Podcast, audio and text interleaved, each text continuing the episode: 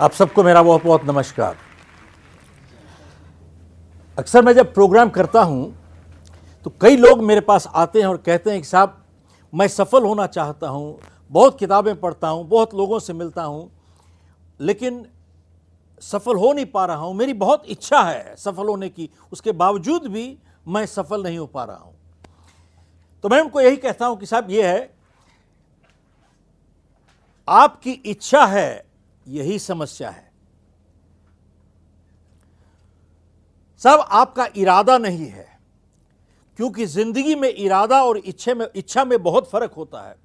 इच्छा का सौदा हो सकता है, ज़िंदगी में और इरादे का सौदा नहीं होता। और दूसरी बात, ज़िंदगी में जब भी दबाव पड़ता है, इच्छा हमेशा कमज़ोर पड़ जाती है, इरादा और मज़बूत हो जाता है। तकरीबन 45 साल पुरानी बात शेयर कर रहा हूँ। हम लोग की कोल माइंस थी इंडिया में। तकरीबन हज़ार के लोग काम करते थे नेशनलाइज हो गई तो उसके बाद हम सड़क पे चले आए। मेरे फादर की डेथ हो गई थी जब मैं कॉलेज में था। तो मैंने डिसाइड किया कि मैं इंडिया छोड़ के जाऊँगा 1975 में। और टोरंटो गया क्योंकि ज़्यादा पढ़ा लिखा नहीं था तो घर घर जाके बाल्टी के साथ गाड़ियाँ साफ़ करता था वहाँ पे। And gradually I moved on from there शाम को वैक्यूम क्लीनर बेचता था, दिन में गाड़ी साफ़ करता था और gradually got into selling life insurance तभी मैंने एक इश्तिहार देखा कि डॉक्टर नॉर्मन विंसेंट पील शहर में आ रहे हैं, जिन्होंने किताब लिखी पावर ऑफ़ पॉजिटिव थिंकिंग तो मैं भी चला गया साहब, मैंने कहा, सीखने का मौका मिलेगा। तकरीबन हज़ार एक लोग थे वहाँ पे। मैं भी बैठा था। तो डॉक्टर पील जब मंच पे आए साहब, उनकी उम्र शायद उस टाइम पिचासी साल से ऊपर होगी। और कद पाँच फुट एक इंच, जूते के साथ शायद दो इंच हो गया होगा।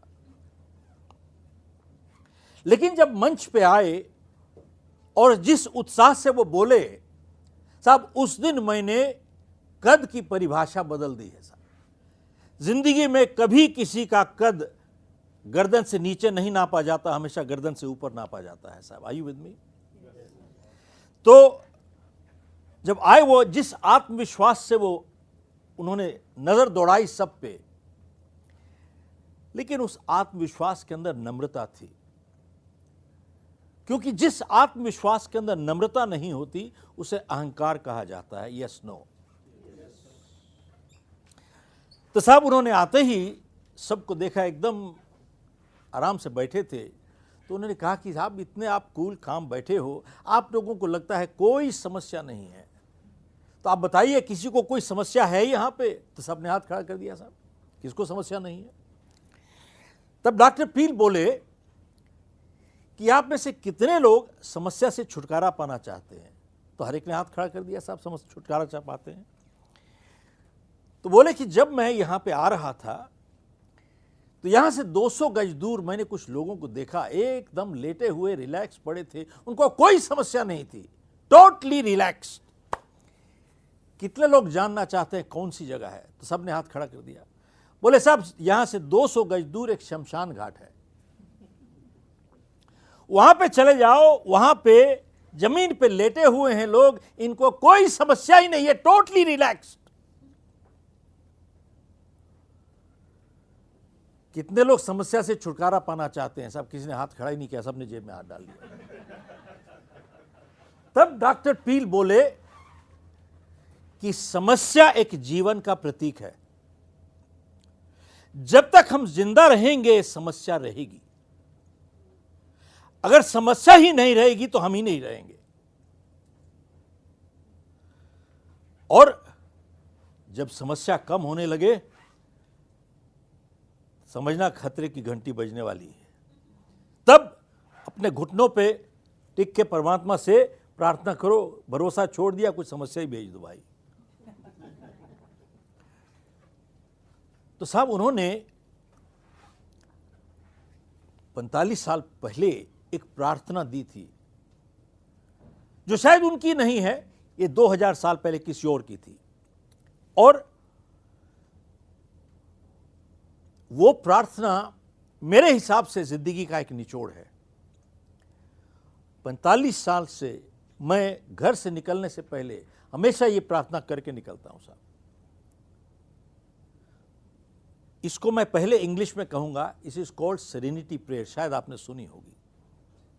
फिर I will share it in the Hindi version English में कहते हैं इसको serenity prayer grant me the serenity to accept the things that I cannot change and courage to change the things that I can and wisdom to know the difference what I can and what I can not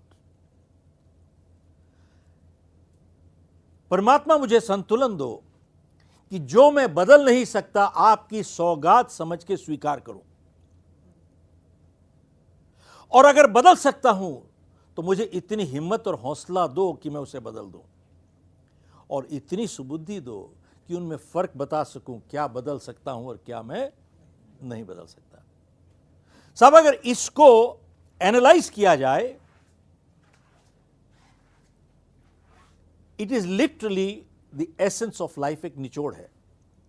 परमात्मा मुझे संतुलन दो जो मैं बदल नहीं सकता, आपकी सौगात समझ के स्वीकार करूँ। अब सवाल यह है, क्या हमारी ज़िंदगी में हर चीज़ हमारे इख्तियार में है क्या?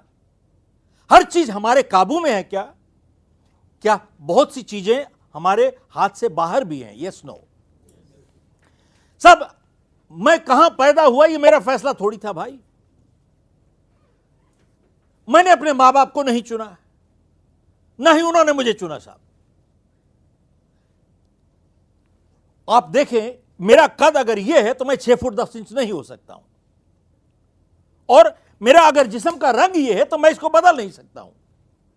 और मान लिया कि साहब, कई लोग अपाहिज भी पैदा होते हैं, और कई लोग, अच्छे लोगों के साथ बुरे हादसे भी होते हैं। क्या गलती की उन्होंने? भगवान जाने। साहब, ऐसा है, जो मैं बदल नहीं सकता, आपकी सौगात समझ के स्वीकार करूँ।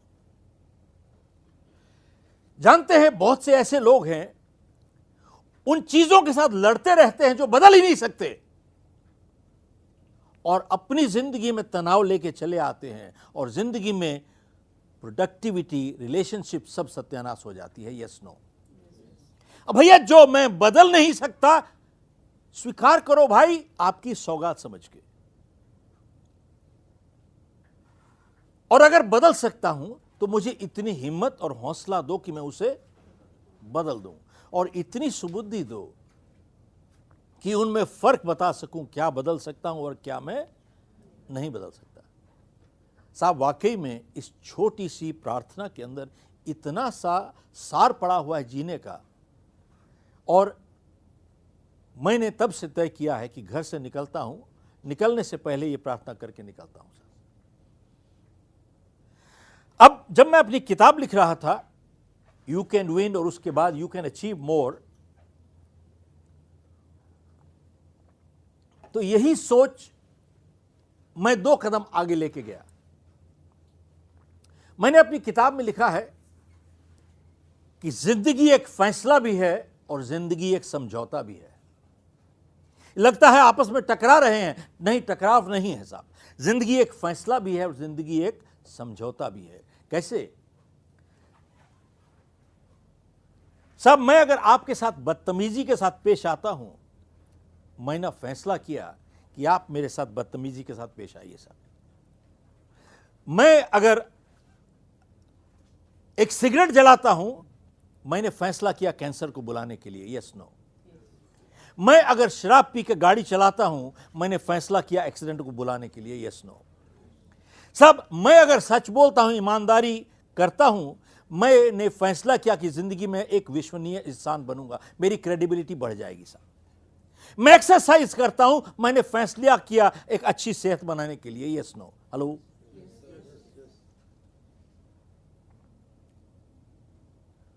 साहब, ध्यान दीजिएगा, हम सब एक फैसला लेने तक आज़ाद हैं। लेकिन जब हम फैसला ले चुकते हैं उसके बाद फैसला हम पे काबू पा लेता है। हमारी आज़ादी खत्म हो जाती है, सर।